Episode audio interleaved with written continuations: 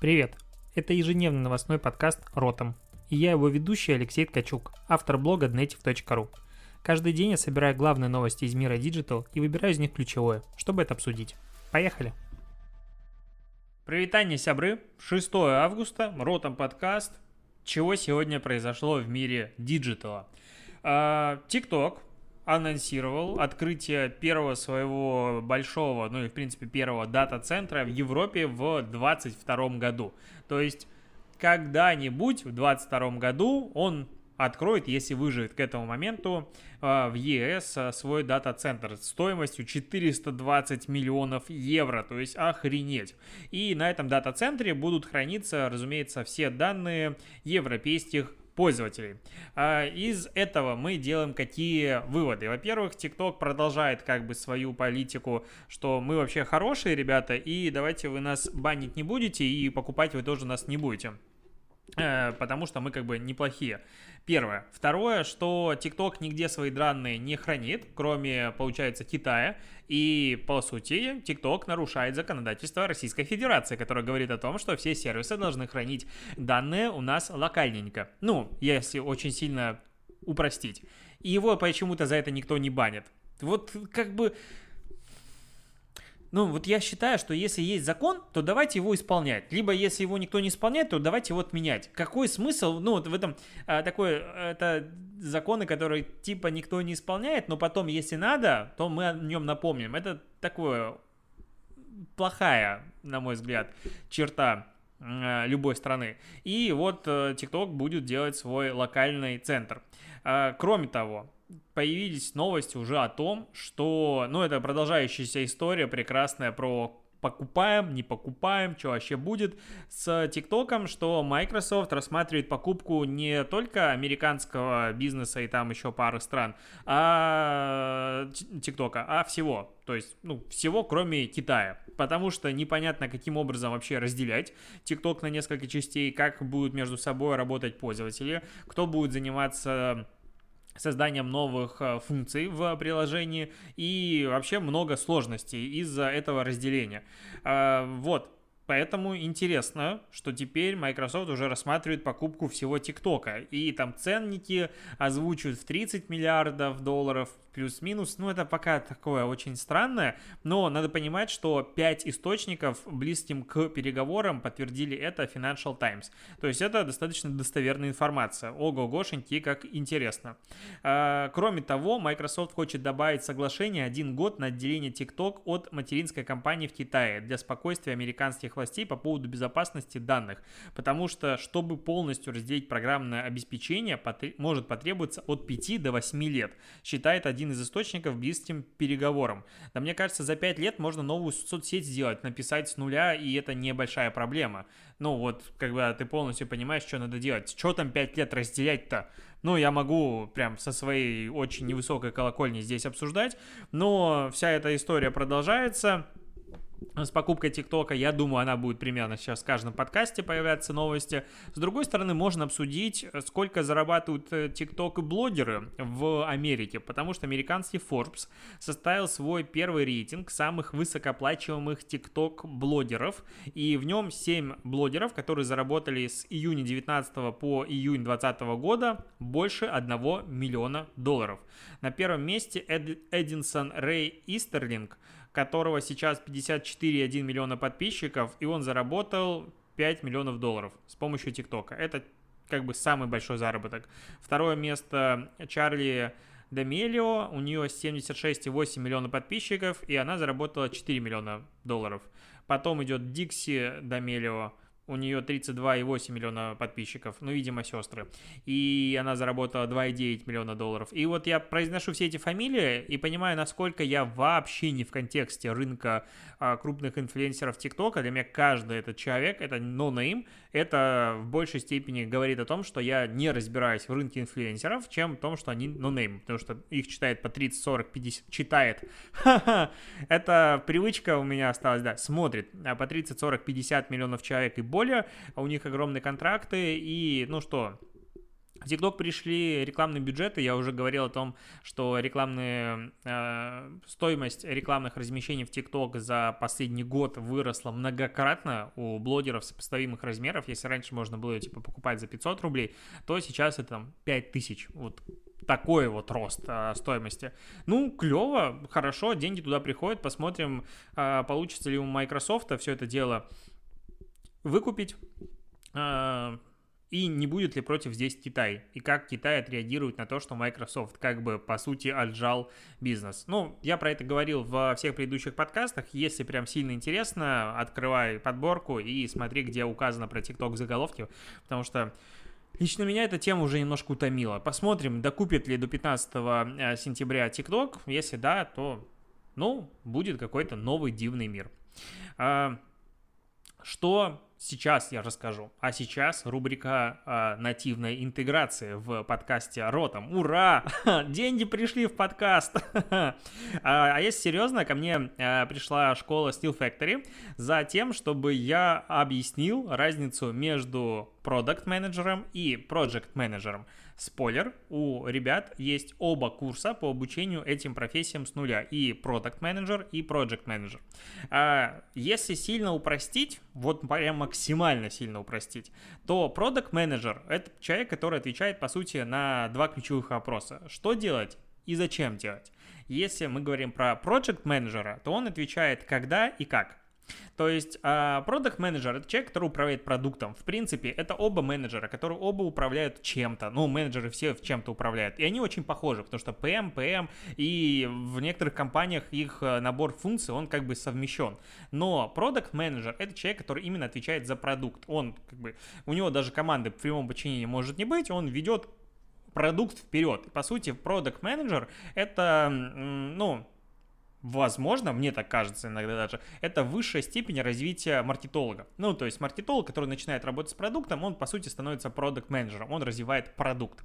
Project менеджер это человек, который работает с проектом. Разница продукта и проекта в том, что проект всегда ограничен по времени. Ну, то есть тебе говорят, окей, надо запустить лендинг для нашего нового продукта. И вот лендинг в данном случае это будет проект. Соответственно, его делает Project менеджер И Project менеджер делает так, чтобы этот проект состоялся в нужное время, в нужном бюджете, ну, в нужных ресурсах. Вот такая очень простая логика. Ближайшие следующие 6 выпусков я буду рассказывать про и продукт менеджеров и project менеджеров, потому что я сам поработал project менеджером достаточно большое количество времени, и ссылки на оба курса от Steel Factory, Product Manager и Project Manager в описании, а по промокоду прекрасному Native, который я обожаю, The Native по классике, 50% скидка на любой курс Steel Factory до 31 августа. Я счастлив, что я смог тебе рассказать про эту нативную интеграцию. Теперь переходим к следующим новостям. Итак, одноклассники запустили единый кабинет для бизнеса для управления публикациями, рекламой и общениями с клиентом как бы в комментариях люди заметили, что что? В Одноклассниках есть бизнес, ну и пускай они сидят и думают, что в Одноклассниках людей нет. Я продолжаю верить в то, что Одноклассники крутая социальная сеть, которая, кстати, зарабатывает прилично и регулярно, и это классный продукт, э, которого, по сути, вот аналогов как таковых нет нигде, и сейчас они все объединили в одном месте, по сути, такой бизнес-кабинет. Хорошо? Хорошо. А, что тут еще добавить, я не знаю, но такую, такие вещи, на мой взгляд, ну, обязательно надо а, говорить. А, так, так, так. Кроме того, Твиттер. Вот сейчас к новостям политики. У меня тут сзади на фоне включенного интервью э, Гордона, который взял интервью у Лукашенко, я просто пробиваю себе лицо, когда это дело смотрю, но напоминаю, это не, не политичный подкаст. Но вот Твиттер начал помечать аккаунты зависимых от государств СМИ, и, во-первых, там будет пометки, а во-вторых, соцсеть не будет продвигать их в рекомендациях. Ну, как бы вроде бы даже нормально все, пока, вот что я говорю. А, подобные метки пока отображаются в аккаунтах Твиттера из пяти стран эти пять стран, списочек следующий. Там, конечно же, э, Россия, потом, э, по-моему, Великобритания, где-то пропала из глаз, да, Великобритания, Китай, Франция и США. Ну, то есть компашка такая нормальная. И все вроде бы хорошо. Вот что они говорят. Для прозрачности и практичности мы начинаем с ограниченной и четко определенной группы стран, а затем расширяемся в будущем на более широкий круг стран. И в принципе Twitter, он а, продолжает свою такую линию, ну не то что политичности, ну транслируемой, но вот прям мы как бы хотим, чтобы все были в равных условиях. У нас нет политической рекламы, мы вот удаляем твит Трампа. Кстати, а, новость, Твиттер, Твиттер и Фейсбук одновременно удалили а, пост Трампа, в котором а, он говорит, что у детей есть в какой-то степени иммунитет к коронавирусу типа, чё, ты курил, чувак? Но это удалили. И это Facebook в первый раз удалил пост Трампа. Посмотрим, будет ли завтра какая-то на это реакция. А Twitter удаляет уже не в первый раз. И кроме того, Twitter забанил аккаунт а, Team Trump, то есть команда Трампа, и не будет его разблокировать, пока ведущие этого аккаунта не удалят пост с оригиналом этого ролика про то, что у детей есть как типа иммунитет к коронавирусу. Адская дичь. А, вот но, что здесь интересно? Короче, а какие СМИ будут помечаться плашкой о том, что это государственное издание? А, ну, вообще, как бы плашка государственное издание, не, сильно могу сказать, что это типа плохо. Ну, государственное издание, ну окей. А, ну, на русском языке написано государственное издание, а вот на английском как-то звучит по-другому. Допустим, спутнику дали пометку Russian State Affiliate affiliated media, то есть зависимая, по сути, от э, государств, от российского государства медиа. Это уже немножечко не просто государственное медиа. Ну, э, как будет предоставляться галочка?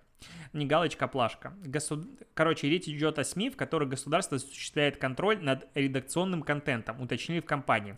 Но, на... Но финансируемые государством медиа с независимыми редакциями, например, BBC, самая независимая редакция вообще в мире, на планете нет более независимых редакций, а в Великобритании или НПР в США помечаться не будут. Как бы, что тут сказать? Я даже, ну, как, как тут это обсуждать? Ну, серьезно, то есть, а, причем там уже плюс дополнительно будет известным журналистам выдавать такие же плашки, которые работают в этих СМИ, главным редакторам и, допустим, э, Маргарите Симоньян уже присвоили, ну, как бы полагается, конечно же, а, Дмитрию Медведеву дали, что это правительственная учетная запись России, но и там, типа, МИД России, правительственная учетная запись. Отлично, вот, э, типа, такая плашка, все окей, но очень странно, допустим, выглядит ситуация, в которой BBC и W, ну, DW News, это немецкая, оно как бы не получает плашек, а вот китайская, типа, Чина, Ксян какой-то там News и Rush Today получает. Каждый из этих СМИ транслирует повестку, которая нужна своей стране. Абсолютно вообще. И говорит о том, что, не знаю, Радио Свобода — это независимая медиа, которая из себя все пушистое, ну, прям, ну, нет. Типа, если ты так думаешь, то ты думаешь неправильно. Не все транслируют нужную повестку. Но при этом, оказывается, есть поправка, что редакция независима от государства. Я прям сплю и вижу, как государство дает деньги и говорит, пиши, что хочешь, потому что вот мы такие себя хорошие, никоим образом не будем финансировать, а, твою, ну, не будем контролировать твою новостную повестку. Это странно, а, это просто в очередной раз говорит о том, что хорошо, что, как говорится, в некоторых странах остались свои социальные сети, ну, потому что, типа, это, это просто ну, теневой бан фактически, который можно назвать это теневым баном, то есть не будем продвигать тебя в рекомендациях, то есть э, тебя выкидывают из рекомендаций. В Инстаграм мы этим называем теневой бан. Э, ну, просто вот есть СМИ, которые транслируют свою новостную повестку, их такие, нет, нам она не нравится, потому что вот она типа плохая, и мы ее фильтранем. А вот наши нормально, ну, потому что, ну, ну это же наша. Наш пиздюк. Что еще сказать? Идем к следующим новостям. Так, так, так. Угу, угу, угу. Э, про цензуру.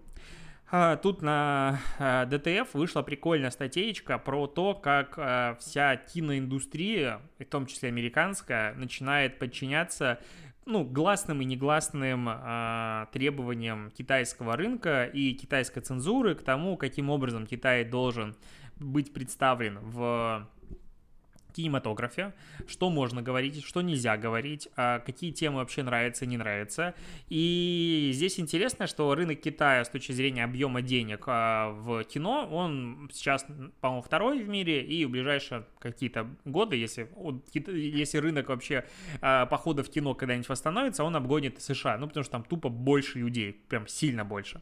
Поэтому с таким рынком, ну, нельзя не считаться. Там Мстители заработали 600 миллионов долларов просто за один фильм. Поэтому это огромный рынок, куда все хотят попасть. И, соответственно, а, что делает правительство Китая? Ну, есть требования, которые как бы транслируются напрямую, что там нельзя говорить про площади их знаменитые, про Тибет, про многие вещи, которые, ну, для Китая, для рынка, для цензуры Китая, они всегда болезненные. Ну, как, что такое болезненное? Про них просто запрещено говорить в стране. Давай говорить правильно, типа, болезненные вещи, просто запрещено про это говорить. А, это цензура. И если ты про это говоришь, ты автоматом то не проходишь. Кроме того, есть штуки, которые просто иногда, типа, цензоры Китая могут остопнуть, допустим, покат, э, прокат какого-нибудь фильма, потому что им что-то не понравилось за день до начала или вообще в какой-то любой момент. И говорят о том, что таким образом они как бы запугивают э, кинокомпании, чтобы те, в свою очередь, сами себя цензурировали все больше и больше. И примеров такого, ну, прям есть много. А старый, наверное, нет смысла как-то прям говорить. Ну, допустим, для китайской версии убирают а, сцены под, с поцелуями однополых героев. Допустим, в «Облачном атласе», «Стартреке. Бесконечность» и «Чужом завете». И вот мне в данном случае интересно, то есть... А, почему общественность, ну вот наша вся прогрессивная, не поднимает на вилы кинокомпанию, которая говорит, ну вот мы для Китая вырезаем сцену. Ну, в смысле. То есть вы вроде бы про ЛГБТ права, про равноправие, про всю эту историю. Но вот туда, окей, нам деньги важнее. Так это работает. Ну, вы либо крестик наденьте, да, ну все это понятно. А, кроме того, допустим, после массовой атаки на Sony в 2014 году в сеть слилось множество переписок с руководителями руководителями компании Sony, которые обсуждали в том числе изменения в фильме, а, в фильмах ради Китая. Фильм «Пиксели», ну, в принципе, если бы он не вышел никуда, ничего бы не изменилось, ужасный фильм. Вырезали сцену, где инопланетяне разрушают Великую Китайскую стену. Прокатчики посчитали, что ее присутствие не стоит потенциального риска. Причем этот момент вырезали не только с китайской версии фильма, но и в международном прокате полностью. А в письме один из руководителей Sony объясняет это тем, что пресса и блогеры наверняка заметят разницу и сделают вывод, что компания потакает китайскому рынку. И таких случаев да, фига. Перекрашивали флаги. А, в Докторе Стрэндж изменили происхождение старейшины. По словам, ну, короче, он должен был быть тибетским монахом, но как бы нельзя. Поэтому кельтское происхождение. И много чего еще. И, допустим, ну, один из примеров, когда не пошли в угоду Китая, это как раз однажды в Голливуде, которые запретили в Китае за неделю до проката из-за сцены, э, какой там была сцена, типа Брюс Ли, э, который сражается с, ну как его зовут? Ну как его зовут? Я забыл, ну, короче, с каскадером в фильме. И он там выглядит да нормально он выглядит, он выглядит как типа Брюс Ли, окей. Но это не понравилось китайскому цензорам, и фильм запретили, якобы изменяйте сцену. На что Тарантино сказал, мне насрать и он туда не вышел. Но понятно, что позволено Тарантино, не позволено всем остальным. Но вот как раз цензура, и когда там говорят о том, что типа, а что может сделать Китай, вот что может сделать Китай. Когда у тебя есть бабки, ты можешь делать очень много чего.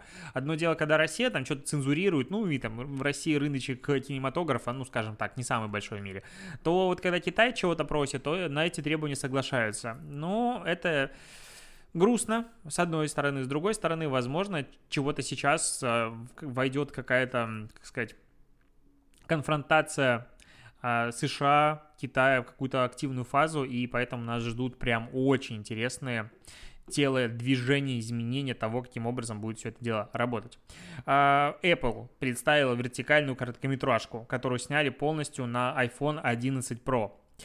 Короткометражка мне, честно говоря, вообще не зашла. А, она называется «Дублер».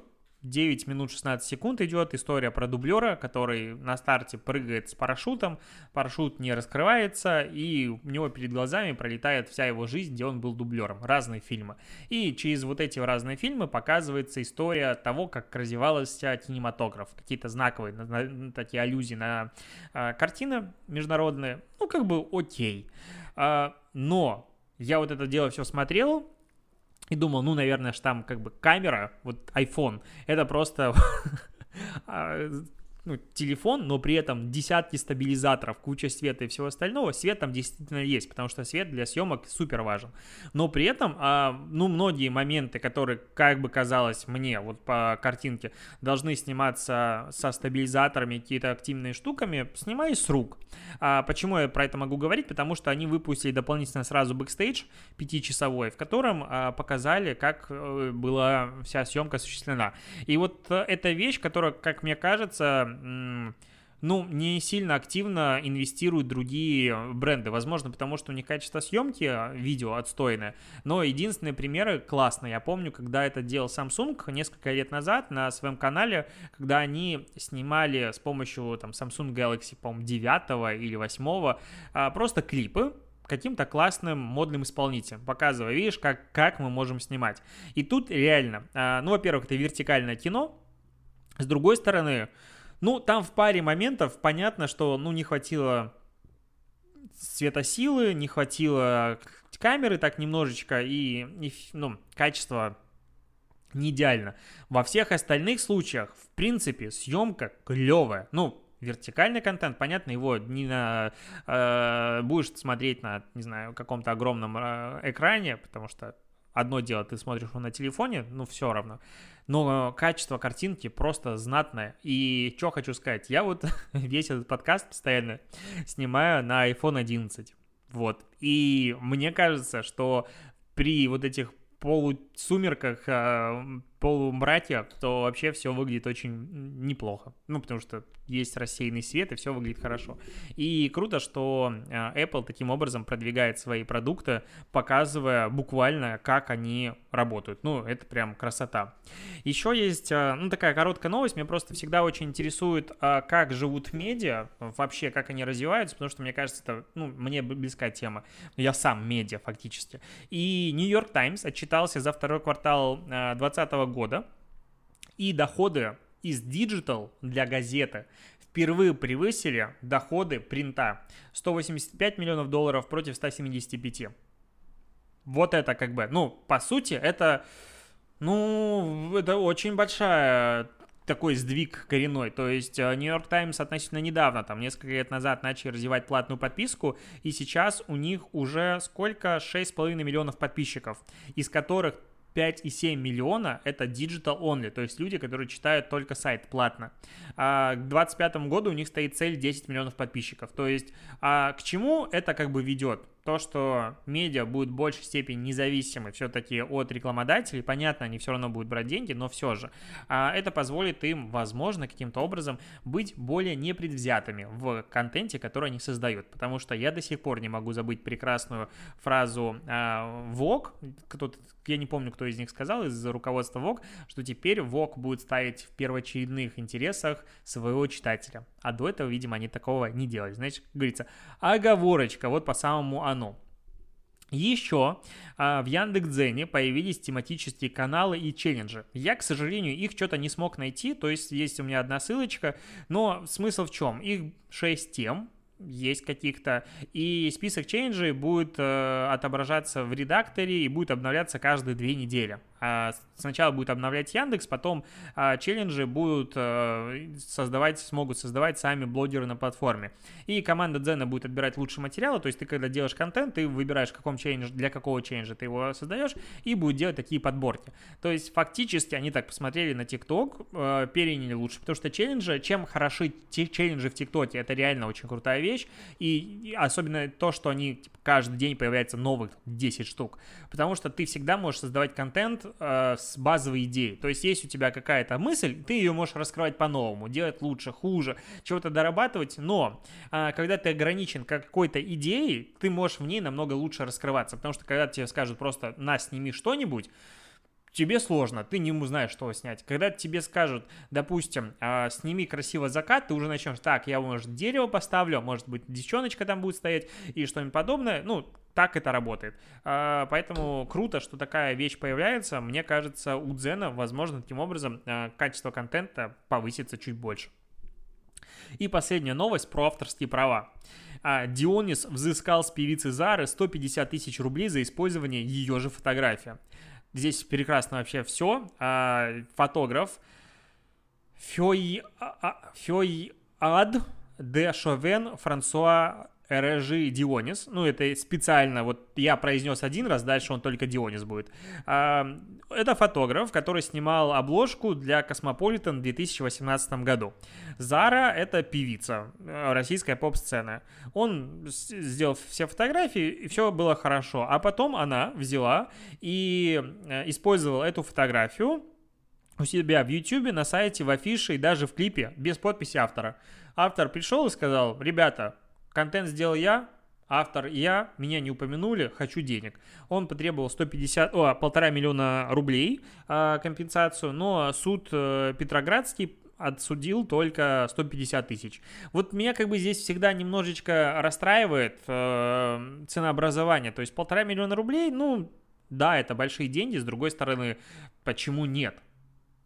Почему нет? Возможно, ну, я не знаю этого фотографа, но, скорее всего, обложки не снимает просто чувак со, типа, со стороны. Поэтому наверняка это классный фотограф, который стоит много денег. И я бы хотел, чтобы суд в таком случае а, запрашивал какую-то, ну, не то что смету, а расчет. То есть, чтобы был, в, ну, не знаю, авторская наша, как называется, организация авторов, ну, короче, общество защиты интеллектуальных прав, какая-нибудь такая организация наверняка существует, а, чтобы они выработали методику, по которой автор может оценить стоимость урона, который ему принесли незаконным использованием его а, контента без разрешения, без спроса и всего остального. Чтобы была понятная формула. Стоимость часа такая-то, надо подтвердить, допустим, такими-то бумажками. Умножить на количество времени, которое ты потратил на эту единицу контента. Умножить на охват, умножить на что-то еще и, про... и вот весь набор. Простая формула. Ну, она может быть большой, но главное, чтобы была формула. Чтобы ты в нее данные забил, и посчиталась тебе смета. И чтобы не суд определял, что... А вот нам кажется, что 150 тысяч, а урона не только полтора миллиона. Как судья может этого знать? Ну, судья, он что? Он умеет фотографировать. Он учился на фотографа, не знаю, последние 30 лет. У него там работала команда из 50 человек на этой съемочной площадке. Нет, судья некомпетентен в данном вопросе. И чтобы у него была формула, по которой мы вот можем работать. Я вот это все проговорил, думаю, было бы классно, чтобы на еще суды независимые были. Но это уже фантастика. Что-то я постоянно в какую-то сторону не ту ухожу. Ах, ладно. На этом все. А, спасибо, что дослушиваешь. В конце, для самых стойких, хочу передать привет всем. А просто мне сегодня тегнули а, в инстаграмчике, кто смотрит эти выпуски, в, допустим, в офисе. А, особенно собираюсь по несколько человек. Ребята, вы классные, я вот прямо сейчас на вас смотрю и передаю вам привет. На этом точно все. До побочения. И сегодня будет очень длинный тикток дня, причем на английском языке. Теперь все. Пока.